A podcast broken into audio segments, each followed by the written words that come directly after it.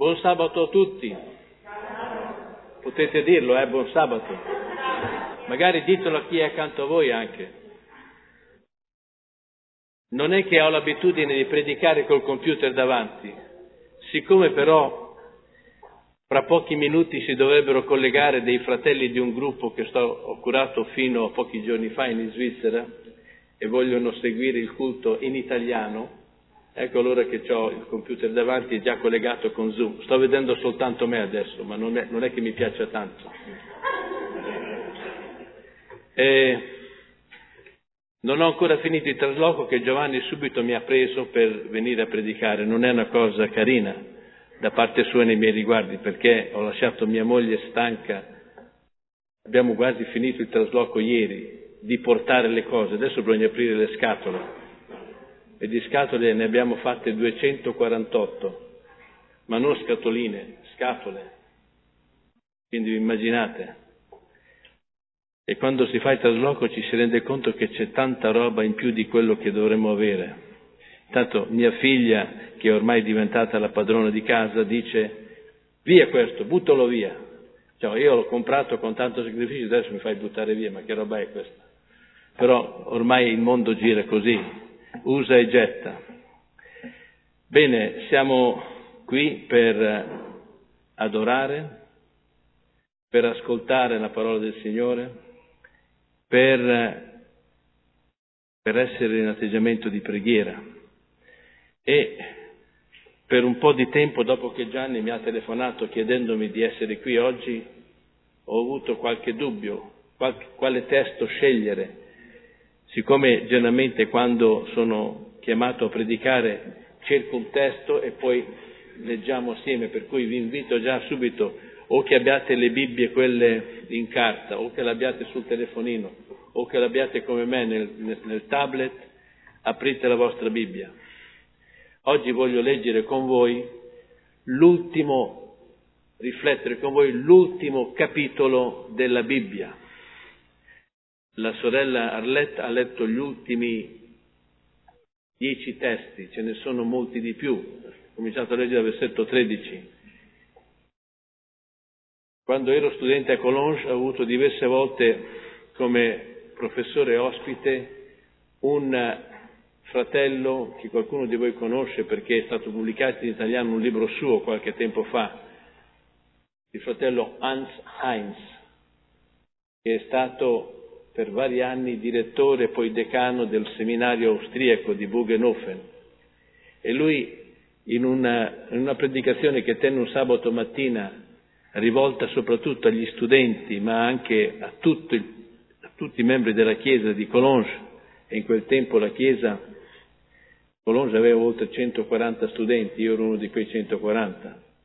Lui disse, volete capire la Bibbia? Leggetela e rileggetela, riflettete e continuate a leggerla tante volte. Ho detto questa cosa più di una volta al culto del mattino, la divisione, dalle 8 alle 8 e mezza abbiamo tutte le mattine, lo chiamiamo il devotional, e l'ho detto e ho visto che alcuni colleghi mi hanno detto ho seguito l'esempio al microfono. Non si sente? Ho, seguito, ho visto che diversi hanno preso questa abitudine, preparare una meditazione leggendo, rileggendo e rileggendo. E ho voluto fare questo anche dopo che ho pensato a questo testo e me lo sono, non so se vedete da distanza, me lo sono sottolineato di diversi colori, cercando di eh, identificare con colori un tema. Ho messo sei colori perché ho trovato sei temi, no, sette colori perché ho trovato sette temi fondamentali in questo capitolo. Primo tema, versetto 1. Poi mi mostrò il fiume dell'acqua della vita, limpido come cristallo, che scaturiva dal trono di Dio e dell'agnello. In questo capitolo leggeremo più di una volta, ma è un tema che ricorre una parola che ricorre moltissime volte nel libro dell'Apocalisse, il tema dell'agnello. Nell'Apocalisse Gesù è l'agnello che è stato immolato sin dalla fondazione del mondo. Poi un'altra volta che troviamo menzione di Gesù Cristo è il versetto 3. Non ci sarà più nulla di maledetto, nella città vi sarà il trono di Dio e dell'agnello. Il primo tema che trovo in questo capitolo è Gesù. Gesù viene menzionato più volte con nomi diversi. Se andiamo al versetto che ha iniziato a leggere Arletti, versetto 13, io sono l'alfa e l'omega, il primo, l'ultimo, il principio e la fine. Un tema importantissimo alla, nell'analizzare la natura di Gesù Cristo. È un tema che viene dall'Antico Testamento, tranne alfa e omega, primo e ultimo e principio e fine, lo troviamo diverse volte nell'Antico Testamento applicati all'Eterno, a Yahweh. E qui Gesù lo applica a se stesso. Quindi testo testo, versetto 3 dove Gesù è il personaggio. Quarto testo, versetto 16, io Gesù, che bello, io Gesù ho mandato il mio angelo. Poi dice io sono la radice, la discendenza di Davide, la lucente stella del mattino. E poi l'ultimo testo dove Gesù si propone in maniera forte in questo capitolo è il versetto 21. La grazia del Signor Gesù sia con voi tutti. Questo testo, questa frase, è una frase che voi trovate tante volte nel Nuovo Testamento. Almeno metà delle epistole di Paolo terminano con questa frase. Era un, una, for- una forma di saluto.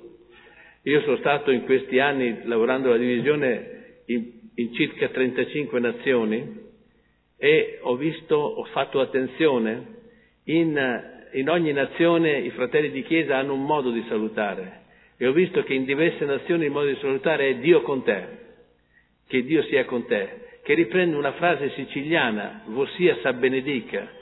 L'avrete sentito dire i siciliani che siete qui, no? Non c'è soltanto Dora siciliana, ce ne sono diversi. I siciliani sono dappertutto, andate anche all'estero e trovate siciliani che dicono no, io non sono italiano, sono siciliano. Fanno questa distinzione. Ce n'è uno qui seduto che fa finta di essere romagnolo, ma non sei, sei siciliano, Salvatore, tranquillo. Questo è il primo tema che abbiamo in questo capitolo, Gesù, che è presentato come agnello, come il primo, l'ultimo, come l'alfa e l'omega, come colui che dà grazia. Un secondo tema, che l'ho colorato in altra maniera, è un tema legato alla parola, ci ritorneremo, ma lo leggiamo perché è un tema di una forza dirompente. Io dichiaro, versetto 18 e 19, a chiunque ode le parole della profezia di questo libro. Se qualcuno vi aggiunge qualcosa, Dio aggiungerà i suoi mali e i flagelli descritti in questo libro. Se qualcuno toglie qualcosa dalle parole del libro di questa profezia, Dio gli toglierà la sua parte dall'albero della vita della città santa che sono descritti in questo libro. La parola è uno dei temi ancora dell'Apocalisse ma questo ultimo capitolo ha la conclusione, questo è un, praticamente uno degli ultimi messaggi della Bibbia, un invito alla parola. Stavo pensando, mentre lo stavo leggendo, si può lavorare anche in, in multitasking, no? Leggevo e pensavo, guarda un pochino, per la fine, perché questo è l'ultimo messaggio, come ultimo messaggio della parola di Dio e del libro dell'Apocalisse un invito alla parola, quasi che il Signore avesse, sicuramente lo sapeva, che più il tempo avrebbe avanzato, più le critiche alla parola sarebbero state spietate. Non so se qualcuno di voi ha avuto la disgrazia, perché è una disgrazia, di ascoltare qualche predicatore, che questo qui ogni volta che posta un suo messaggio su internet sono decine e decine le persone che subito lo vanno ad ascoltare. Ho sentito parlare di lui mentre tenevo delle conferenze, per la prima volta ho sentito parlare di lui a, in un paese vi, vicino al confine con la Svizzera, sul lago Maggiore. E eh, lei conosce questo personaggio? Ha pronunciato il nome? No, non lo conosco. Ma lei dice delle cose questo personaggio dice esattamente il contrario. Ma cosa dice? Io ho tenuto, sono stato invitato nelle conferenze sui rotoli del Mar Morto e ho spiegato come quella scoperta ha dato una conferma straordinaria al testo biblico. No, lei dice così, mi ha, mi, ha, mi ha, interrotto direttamente mentre parlavo, con tanto di citazioni proiettate.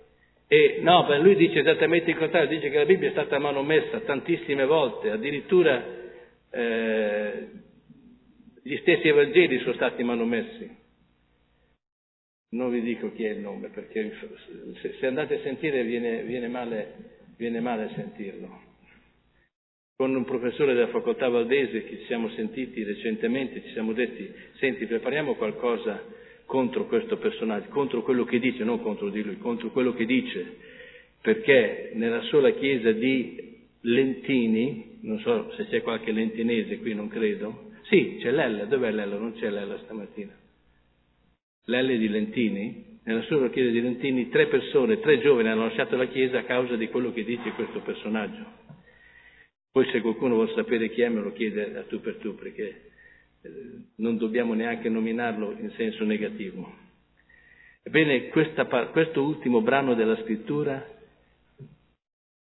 senza dare argomenti, dice che la Bibbia rimane il punto di riferimento al quale non bisogna né aggiungere né togliere nulla.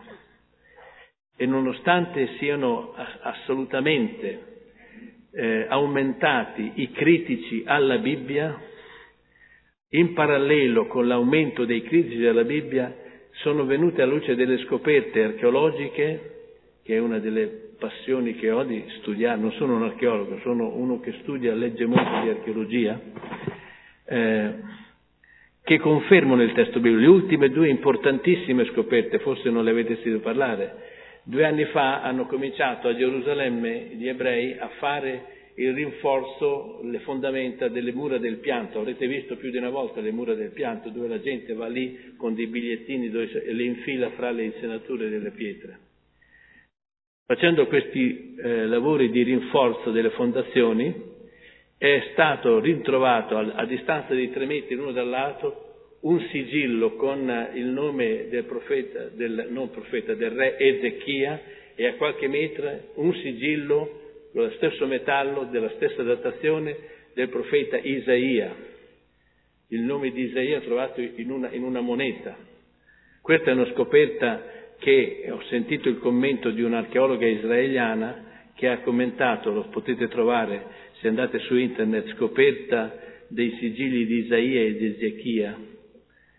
Eh, lei dice, questa archeologa, questa scoperta toglie ogni dubbio a quanti hanno affermato che Isaia non è esistito o che ha avuto il libro che porta questo nome non è di un personaggio ma di tre o quattro personaggi diversi.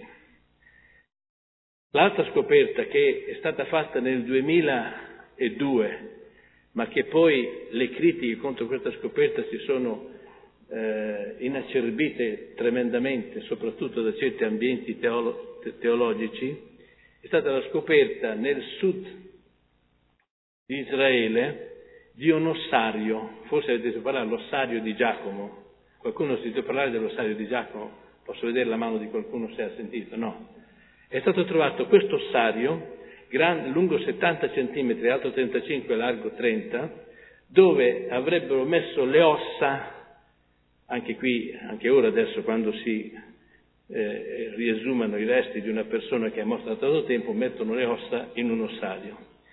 E c'era una scritta Giacomo, figlio di Giuseppe, fratello di Gesù. E proprio questa dicitura è stata oggetto di critiche tremende. Per 12 anni, dal 2002 fino al 2017, 13 anni, 15 anni, delle critiche da tutte le parti contro questa scritta. No, la scritta è stata una, una manomissione posteriore, non è assolutamente autentica. Recentemente, l'anno scorso, sono uscite tre dichiarazioni di tre studi, uno, due di due università americane, una la Yale, mi ricordo questa, e l'altra la, l'Università dei Battisti del, del, del Texas, e hanno detto no, il documento è autentico. Poi è stato affidato agli studi del più importante istituto di ricerche delle antichità ebraiche che è a sede a Gerusalemme, Israeli Antiquity Authority.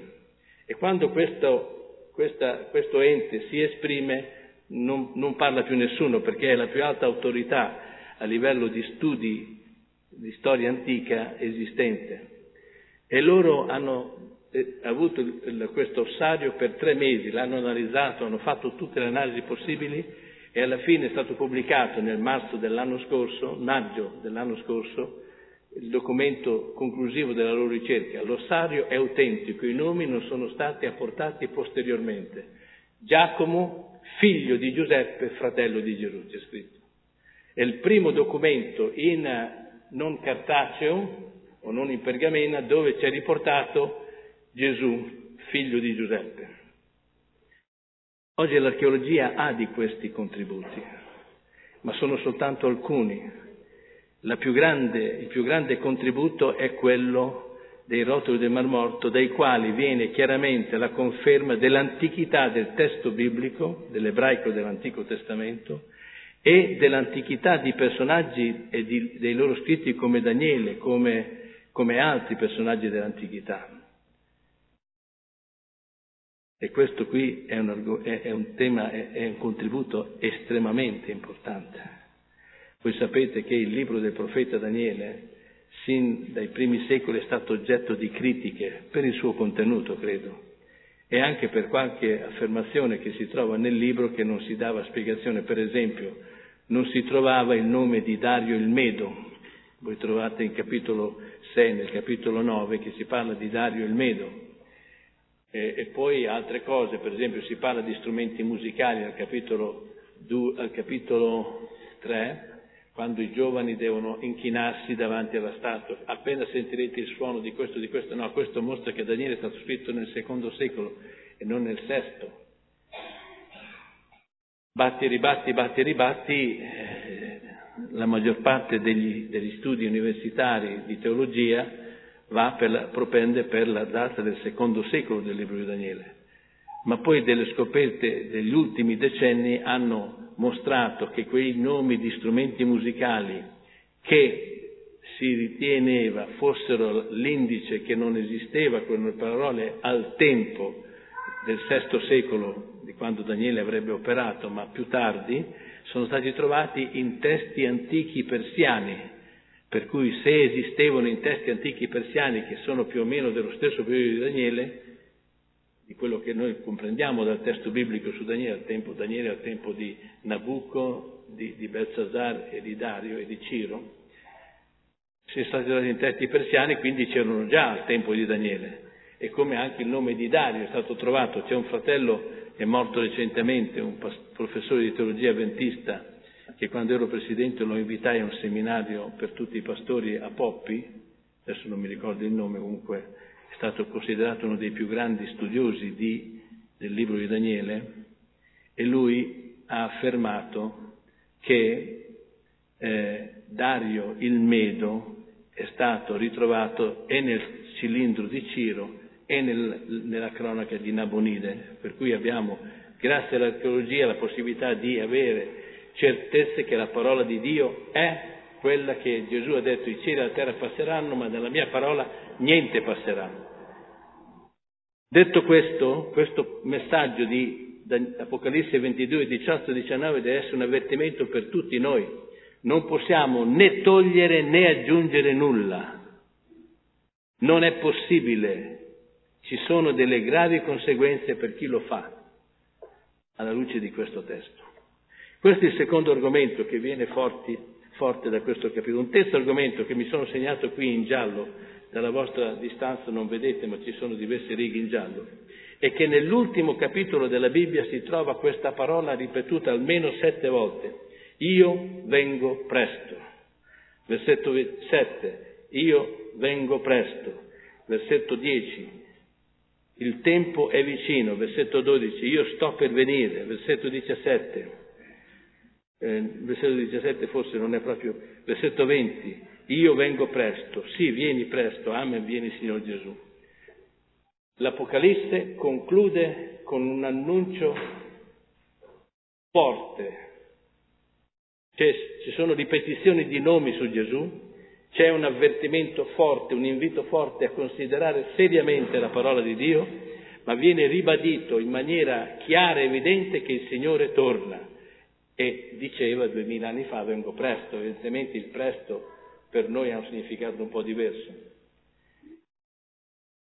Noi purtroppo viviamo in un periodo, e io ho ricevuto tanti di, quelli, di quei messaggi per questa pandemia, appena scoppiò nel febbraio dell'anno scorso mi telefonò una persona di un'altra confessione religiosa con cui stavo studiando la Bibbia, vedi quello che sta succedendo, questo è l'ultimo degli ultimi segni, passeranno pochi mesi e c'è la guerra di Armageddon. L'ho, l'ho visitato dopo 7-8 mesi, si chiama Pasquale Sposato questo signore, non vi dico di quale comunità. Eh? Eh, allora Pasquale, eh sì, ci siamo sbagliati, ma non è la prima volta, gli ho detto, anche noi abbiamo sbagliato a fermare delle date non soltanto quella del 1844, che poi non è tanto un errore di data, ma un errore di applicazione della data. Si parla del ritorno di Cristo in relazione ai segni dei tempi. Non è corretto. Il ritorno di Cristo è un messaggio che la scrittura ci dà, che va predicato indipendentemente se è prossimo o lontano. È un messaggio di salvezza, è un messaggio in cui si completa il piano redentivo del Signore. Non dobbiamo limitarci a aspettare i segni per dire ecco sta per venire, no. Questo è un errore che è stato fatto troppe volte. Predicare il messaggio del ritorno di Cristo è messaggio permanente della Chiesa, perché, come dice Paolo a Tito, la beata speranza. Senza il ritorno di Cristo la salvezza non è completa, è completa per chi crede nell'immortalità dell'anima, perché passa a miglior vita, noi non crediamo in questo, noi crediamo che la vita viene da, da un atto creatore di Dio e da un atto ricreatore che Dio compirà al ritorno di Cristo con la resurrezione. Questo è uno degli elementi che fa del ritorno di Cristo un tema di salvezza, un tema di speranza. Ho sentito da questo pulpito alcuni anni fa una predicazione che diceva che dove si diceva era una serata settimanale, partecipai, e chi predicava disse sì, ma gli uomini troveranno una maniera di risolvere i problemi dell'umanità. Ha voglia. Si vede. Ogni giorno i dati dell'UNESCO del febbraio scorso vengono uccisi o muoiono per malnutrizione, denutrizione 20.000 bambini. Chi risolve questo problema? Ogni sette minuti nel mondo una donna viene uccisa o violentata. Dove risolviamo questi problemi? Nel 1997 c'erano meno di 6 miliardi di persone e c'era un miliardo e 200 mila poveri. Oggi siamo quasi 8 miliardi e i poveri nel mondo sono 2 miliardi e 200 mila, dati delle Nazioni Unite. Praticamente siamo aumentati di un miliardo e duecento milioni nel mondo, ma sono aumentati i poveri. Chi risolve questi problemi? Io vivo in un paese dove la ricchezza la si vede in ogni angolo, ho vissuto per undici anni e eh, tutti gli anni saprete, perché lo dicono i, i mezzi di comunicazione, c'è un incontro di economisti in una città svizzera che si chiama Davos, il World Economic Forum, il foro, l'incontro economico mondiale. Due anni fa, in, in una fase di crisi economica mondiale, questi si sono incontrati, come si incontrano tutti gli anni, anche quest'anno sono incontrati, e qual era il loro obiettivo? Come rimanere ricchi in un tempo di pandemia, in un tempo di crisi economica. Il loro obiettivo non è World Economic, non è l'economia del mondo, è la loro economia, l'economia della loro tasca. Per cui non è male che ci siano delle persone ricche, è male quando ci sono le persone povere, è male quando la, la, la, la, disparità fra ricchi e poveri, la forbice si allarga e si sta allargando, lo dicono da tutte le parti. Un miliardo e trecento milioni di persone, sempre dati dalle Nazioni Unite, dice, dice da, questo dato che un miliardo e trecento di persone non ha alla fine della giornata mangiato sufficientemente. Ci sono dei, maestri, dei paesi nel mondo dove la gente muore perché mangia troppo e ci sono tanti che invece non hanno sostentamento minimo e indispensabile per la loro qualità di vita. E Giacomo ci dice che i tempi della fine sarebbero stati caratterizzati da un conflitto fra ricchi e poveri. Leggete il capitolo 5. Questo è un altro tema. Il tema del ritorno di Cristo è un tema centrale in questo capitolo. È tema è il tema più ribadito. Io ho sottolineato in giallo 1, 2, 3, 4, 5, 6 versetti che parlano del ritorno di Cristo. E il ritorno di Cristo qui è indicato come non in funzione di segni, ma in funzione di quello che apporterà. Eh, ecco, sto per venire e darò la ricompensa a ciascuno secondo il suo. Noi non crediamo nella salvezza per opera, questo testo non vuole dire quello, è scritto in questa maniera, non ho fatto mai un'analisi del testo nella lingua originale per vedere se c'era qualcosa di contaminato nella mente di chi ha interpretato e chi ha tradotto. Ma è chiaro, quando il Signore tornerà, apporterà una, una novità totale. Pietro dice aspettiamo nuovi cieli e nuova terra nei quali abiti la giustizia, la giustizia. Eh, L'Apocalisse al capitolo 21 ha un messaggio straordinario di cosa succederà. Non ci sarà più la sofferenza, non ci sarà più la morte. Qui è detto che non ci sarà più alcuna cosa malvagia. Gli ebrei che erano presenti, che aspettavano la venuta del Messia, sono rimasti delusi perché aspettavano un Messia che avesse risolto le loro questioni nazionali, personali, un Messia che avrebbe scacciato i nemici romani, gli oppressori, che li rendeva sudditi. E viviamo in un tempo adesso dove l'uomo crede che può risolvere tutti i problemi da solo. Sì, si possono risolvere i problemi, sicuramente con le disponibilità che la scienza ha messo a disposizione si potrebbe risolvere ma per poter risolvere i problemi c'è bisogno di altro, c'è bisogno di, una, di un cuore nuovo, di una vita nuova, c'è bisogno di, una, di, di leader che vivono secondo il testo di Galati 5:22, il frutto dello Spirito è, conoscete tutta quella lista. Eccoci allora che il, questo testo, presentando il ritorno di Cristo come tema più importante, più frequentemente sottolineato, presenta la reale soluzione dei problemi dell'umanità. Perché in tutta la scrittura, ma anche in questo testo, il ritorno di Cristo è la speranza unica oltre la quale, al, al di fuori della quale non c'è soluzione. E chiunque osserva un pochino quello che succede nel mondo si rende conto che benché abbiamo disponibilità immense, non soltanto in, in, in tecnologia, in capacità scientifiche, ma abbiamo disponibilità immense per il fatto che abbiamo anche le risorse per farlo. Basta pensare cosa è successo per l'Italia, 180 miliardi, non sono bruscoline. Ci sarebbero le possibilità, ma il problema non è la possibilità, è la volontà, è il desiderio di giustizia, di fare ciò che è giusto.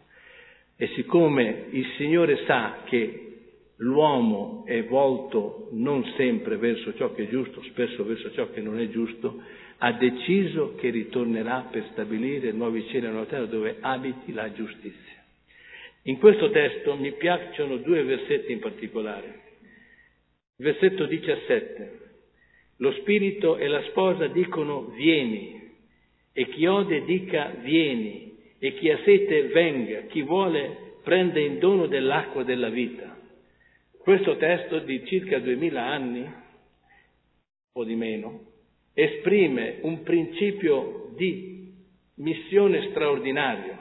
Tutti gli studi missiologici sulla missione della Chiesa oggi indicano con forza che non sono gli strumenti tecnologici, che non sono i grandi eventi evangelistici, che non sono le grandi distribuzioni di materiali che portano le persone a prendere in considerazione la proposta del Vangelo è la testimonianza da persona a persona. L'80% delle persone che accettano l'Evangelo, questi sono studi cattolici, protestanti, evangelici e avventisti, sono concordi tutti in questo senso. Non è il grande evento evangelistico, non è la grande stazione radio che risolve. Parlo a chi è alla radio e io due giorni fa ho fatto un programma radio, non sono contro queste cose, ma se vogliamo pensare che con questo si risolvono i problemi, noi ci illudiamo, perché tutti gli studi ci dicono che il processo, i fattori che determinano la, la, la, l'espansione del regno di Dio, dell'Evangelo, è la testimonianza da persona a persona con le persone con cui viviamo. Significa che diamo una testimonianza di coerenza a quello che crediamo. Questo testo, duemila anni fa, diceva questo, lo spirito e la sposa dicono vieni e chi ode dica vieni, quindi da persona a persona. L'altro testo che mi piace tantissimo è il versetto 20. Colui che attesta queste cose dice sì, vengo presto. Amen, vieni Signor Gesù. E questa è l'ultima parola dell'Apocalisse. Poi c'è il saluto. La grazia del Signor Gesù, come vi ho detto prima, sia con tutti voi. È un saluto che troviamo in diverse epistole. Perché è importante questo testo? Sì, io vengo, state tranquilli, non mancherà la mia venuta. Potrete pensare che sta ritardando, ma lo pensate voi, nei miei piani non ritardo. Vengo. Amen. Vengo. E quando verrà porterà quello che tutti gli sforzi umani non siamo in grado di compiere. Però la cosa ancora bella che c'è in questo testo è la, l'ultima frase, l'ultimo periodo. Dice Amen, vieni Signore Gesù. È la Chiesa che prega, questa è una preghiera, è la Chiesa che prega, vieni, la preghiera che Gesù ha insegnato, venga il tuo regno. Non risolviamo i problemi solo con la preghiera, ma senza la preghiera non risolveremo proprio niente. Non risolveremo assolutamente nulla senza la preghiera. C'è qualcuno che si è messo in connessione, spero che capisca il mio italiano. Sì, ha detto di sì, l'ha capito. Ecco allora l'importanza che questa, questo testo ha per noi. Ci sono due, due esortazioni per noi. Il versetto 18 e 19 lo riprendo. Io dichiaro a chiunque ode le parole della profezia di questo libro, se qualcuno vi aggiunge qualcosa, Dio aggiungerà i suoi mali i flagelli descritti in questo libro. Se qualcuno toglie qualcosa dalle parole del libro di questa profezia, Dio gli torrà la sua parte dall'albero della vita della santa città che sono descritti in questo libro. Cosa vuol dire in questo contesto questa frase? Se vuoi essere pronto, se vuoi essere fra coloro che, per cui il ritorno di Cristo è la cosa più accettabile, più necessaria, devi attenerti alla Bibbia. Se vuoi essere pronto quando lo sposo arriva, devi avere le lampade accese. La tua parola è una lampada al mio piede. Vi ricordate il testo del Salmo 119? Purtroppo c'è un trend mondiale, si legge sempre di meno. Oggi ci parliamo per altre vie e nonostante, nonostante ci sia la possibilità di avere a disposizione a 1,50 euro, a 1,80 euro, a 2 euro una Bibbia costa meno di un pacchetto di sigarette, non la si legge. Ma la cosa vale anche per noi non vale soltanto per quelli del mondo. Noi siamo in questo mondo. Quanto tempo dedichiamo? C'è stato un sondaggio fatto dall'Università da Andrews, dopo che il fratello Joseph Kidder fece un sondaggio a livello che costò 60 mila dollari per sapere quali erano i fattori di crescita. E vi ho un attimo da persona a persona. A seguito di questo sondaggio l'Università Andrews ha speso 35 mila dollari per fare un altro sondaggio fra gli avventisti. In America ci sono circa 2 milioni di avventisti, in America degli Stati Uniti, hanno fatto 2 milioni di sondaggi circa, qualcosina in più perché hanno intervistato anche ex avventisti. Il risultato è stato drammatico. Un normale avventista americano dedica un'ora e un quarto mediamente alla televisione e 12 minuti alla lettura della Bibbia giornalmente. E qui c'è un invito straordinario L'invito forte che c'è qui è voi stai vivendo in questa prospettiva, attieniti, nutriti, consulta, studia, approfondisci, medita la parola di Dio. Avrete sicuramente tutti fatto l'esperienza di come vi trovate in una situazione di difficoltà e vi ponete in contatto con la parola di Dio e qualcosa vi si alleggerisce. L'avete fatta questa esperienza? Vedo molti che dicono sì. Io l'ho fatta più di una volta. Ci sono alcuni testi che mi sono particolarmente cari in questo. C'è il testo di Matteo 11, 28, c'è il testo del Salmo 37, del Salmo 23, del Salmo 1. Purtroppo ascoltiamo più altre parole che la parola di Dio, ascoltiamo anche parole che mettono in discussione la parola di Dio. La Bibbia, la Bibbia, tutti i movimenti di riforma, tutti, indistintamente, da quelli del IV secolo in poi, hanno avuto la Bibbia come base, come dinamica, come forza. Il, nel gran conflitto, il primo grande movimento di riformazione menzionato è il popolo valdese, il popolo che per secoli è stato il portatore della Bibbia. Voi sapete la parola colportaggio. Colport- la parola colportaggio, penso che Adelio, che è stato responsabile di colportore, lo sa molto bene. Col portaggio portavano al collo qualcosa. E cosa portavano i valdesi? Avevano una, qualcosa di questo modo, non era uno zaino, era qualcosa di diverso, si chiama bisaccia, non so se si chiama bisaccia che aveva due separazioni. Da una parte avevano il pane, perché erano panettieri, andavano a vendere il pane, poi dicevano anche un altro pane, e tiravano fuori porzioni dei Vangeli. Purtroppo quel popolo, e qui ho una testimonianza diretta, quando era nelle Valli Valdesi mi invitarono a tenere delle conferenze sui rotoli del Mar Morto, un ex leader dei Valdesi venne da me e mi abbracciò commosso, aveva gli occhi gonfi di lacrime, grazie perché lei ha parlato della Bibbia. È da decenni che la mia Chiesa non insiste più sulla Bibbia e stiamo perdendo. Immaginate, in, in circa un secolo sono diminuiti il 50% i valdesi in Italia. Questo è stato una de, questo fratello che ha cominciato a frequentare la nostra Chiesa per qualche mese, poi non, è successo qualcosa, si è, fond, si è formato nelle varie valdesi un movimento che si è separato dai valdesi, dal titolo Antichi Sentieri Valdesi, dove cercano di ritornare alle loro identità originali. Tutti i movimenti di riforma, tutti, noi conosciamo Lutero, il suo movimento riformatore, sola grazia, sola fede, solo Cristo, sola scrittura. Ma anche in America i movimenti di riforma americani, i quacchi, i puritani, hanno fatto della Bibbia il loro fondamento. Ma non solo quelli che ho menzionato, io vivo in Svizzera, vado spesso a passeggio spesso, in tre anni ci sono andato quattro volte, quindi vedete quanto è spesso, con mio cognato che è un mennonita, il marito della sorella di mia moglie, e passeggiando un giorno nelle colline sopra Bill, qualcuno è stato a Bien forse, ha detto io vedo, gli ho detto a lui, io vedo qui in Svizzera che c'è una cultura che si è fondata sulla Bibbia, che si è prodotta sullo, sulla parola di Dio, è vero, anche se oggi i calvinisti svizzeri non sono più appassionati alla Bibbia come nei secoli passati, hanno comunque creato una cultura, una cultura della Bibbia. La stessa, la stessa atmosfera l'ho respirata in Israele.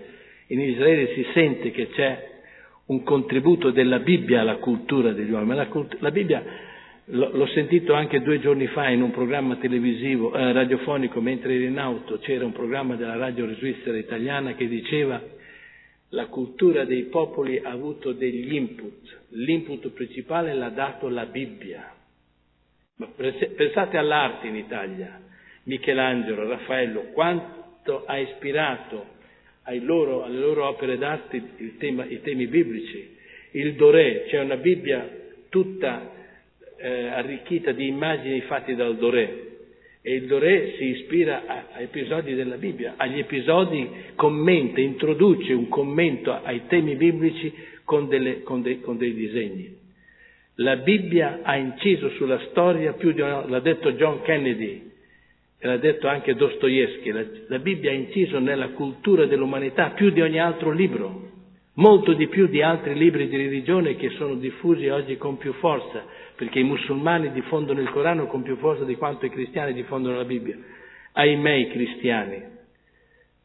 Vi devo dare anche una brutta notizia.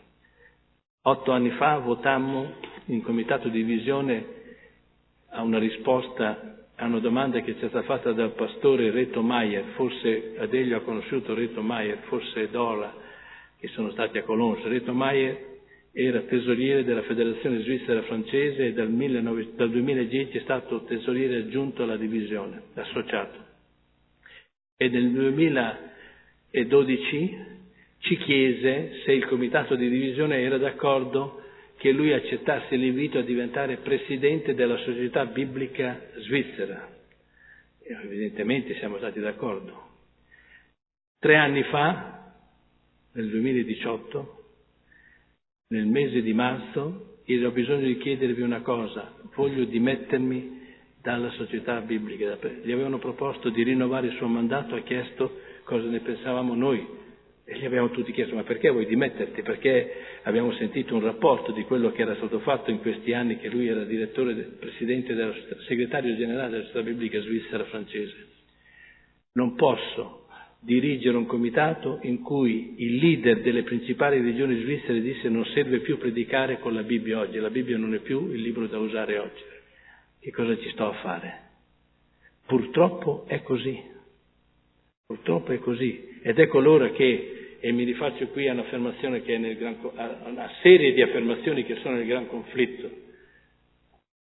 Vi ho detto prima che alla divisione tutte le mattine abbiamo il culto. Per tre anni, tutte le mattine abbiamo avuto il culto leggendo prima il gran conflitto, due pagine ogni giorno, poi altri libri, per, fra cui mente, carattere e personalità. E una cosa che mi ha colpito leggendo, quasi in ogni pagina c'è un invito da parte della sorella White allo studio della Bibbia. Il grande contributo del gran conflitto credo che sia più che la sua visione profetica l'invito forte allo studio della Bibbia. E io credo che fra le ragioni per cui il Signore ha chiamato all'esistenza, e sono convinto di questo, e lo dico forte perché in questi ultimi mesi ho lavorato alla creazione di un documento sulle origini del movimento di riforma e su quello che è stato il, il movimento di idee, di atti, di fatti che hanno determinato la nascita dei, degli avventisti di riforma.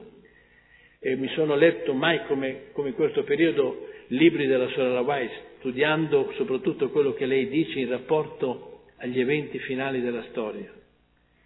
E leggendo questo ho letto ripetutamente ancora questo invito, la Bibbia, la Bibbia.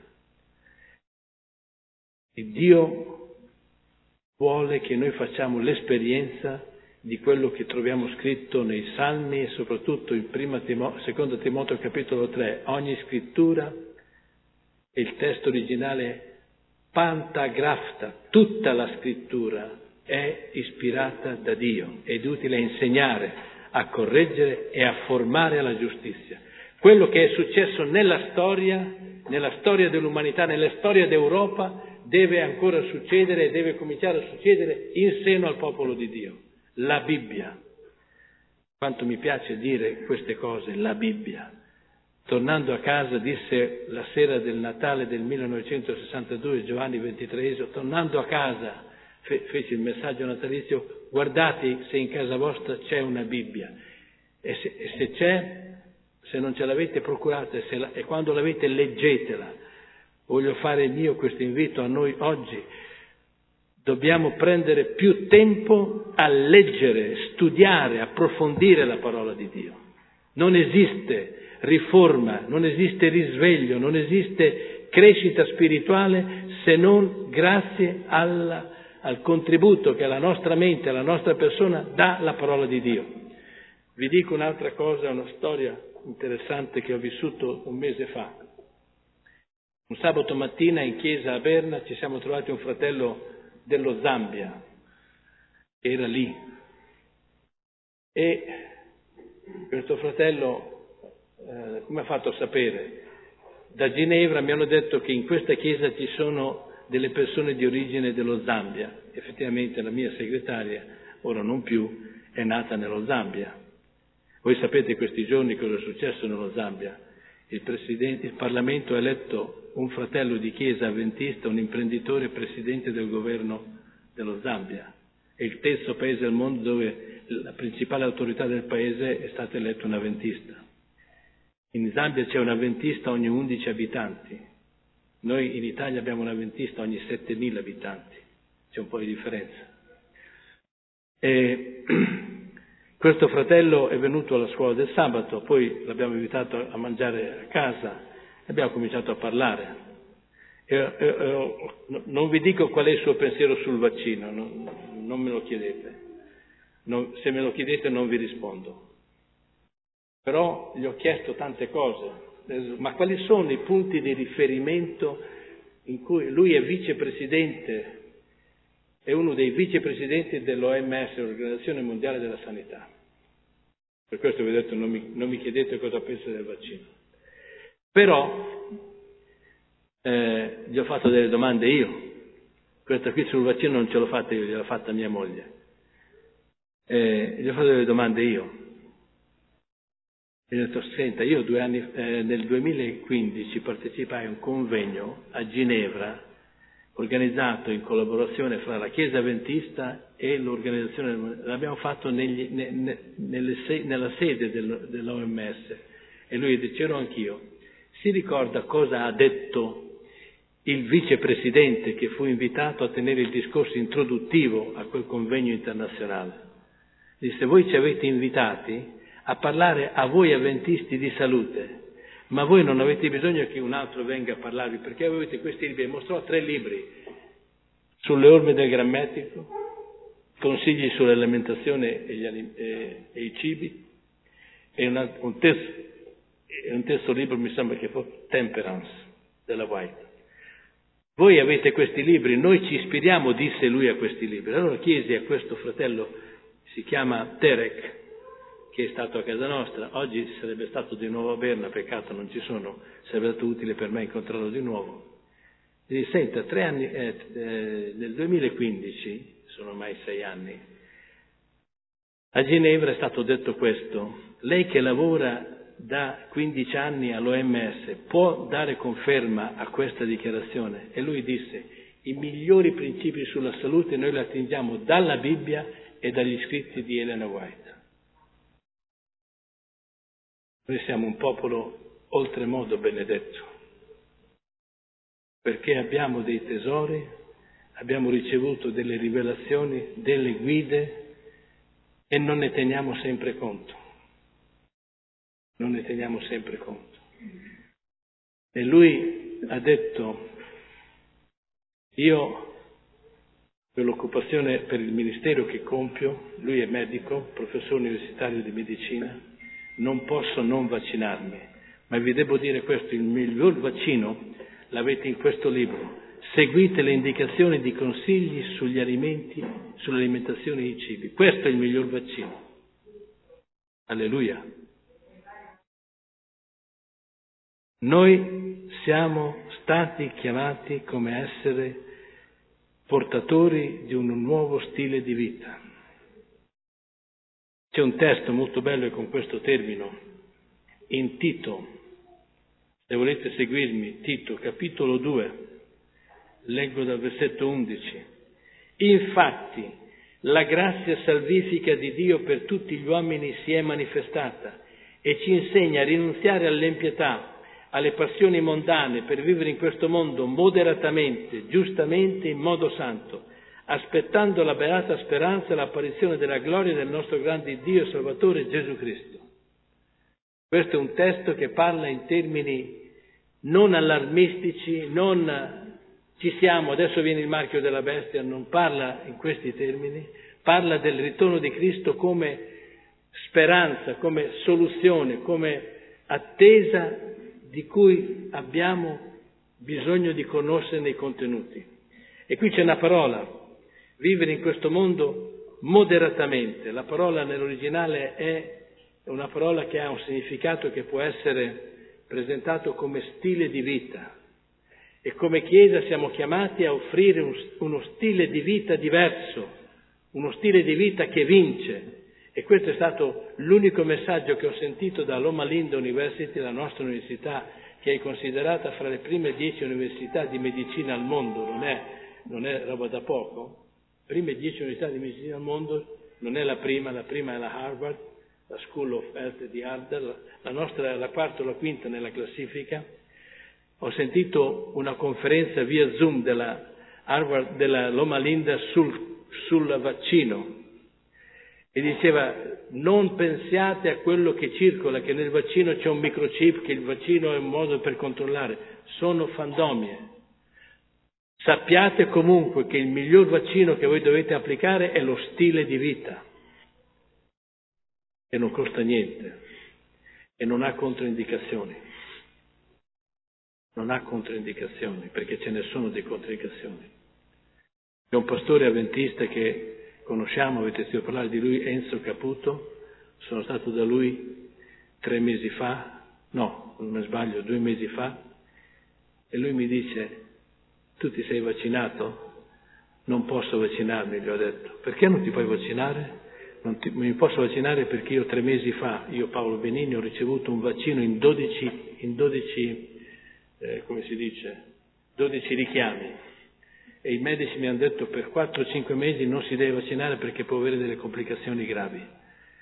È un vaccino contro il papillomavirus, sono stato contagiato dal papillomavirus.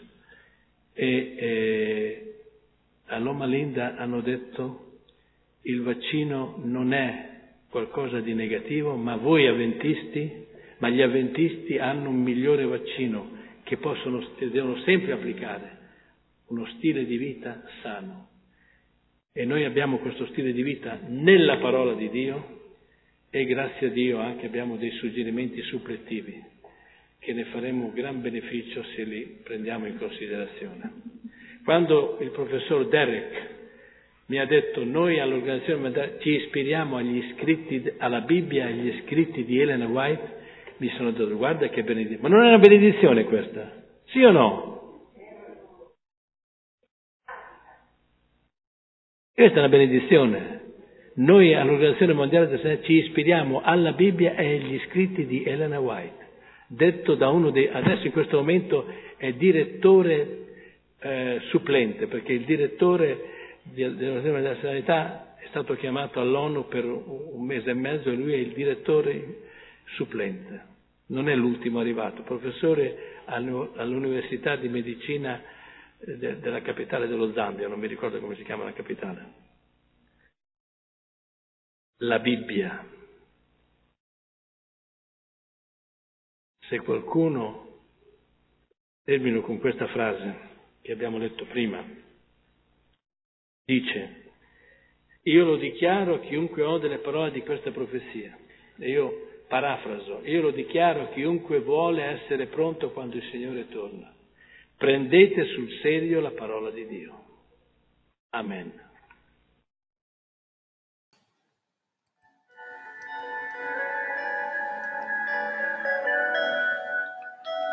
Offerto da Che 2020, un progetto che punta a divulgare la parola di Dio nella sua integrità.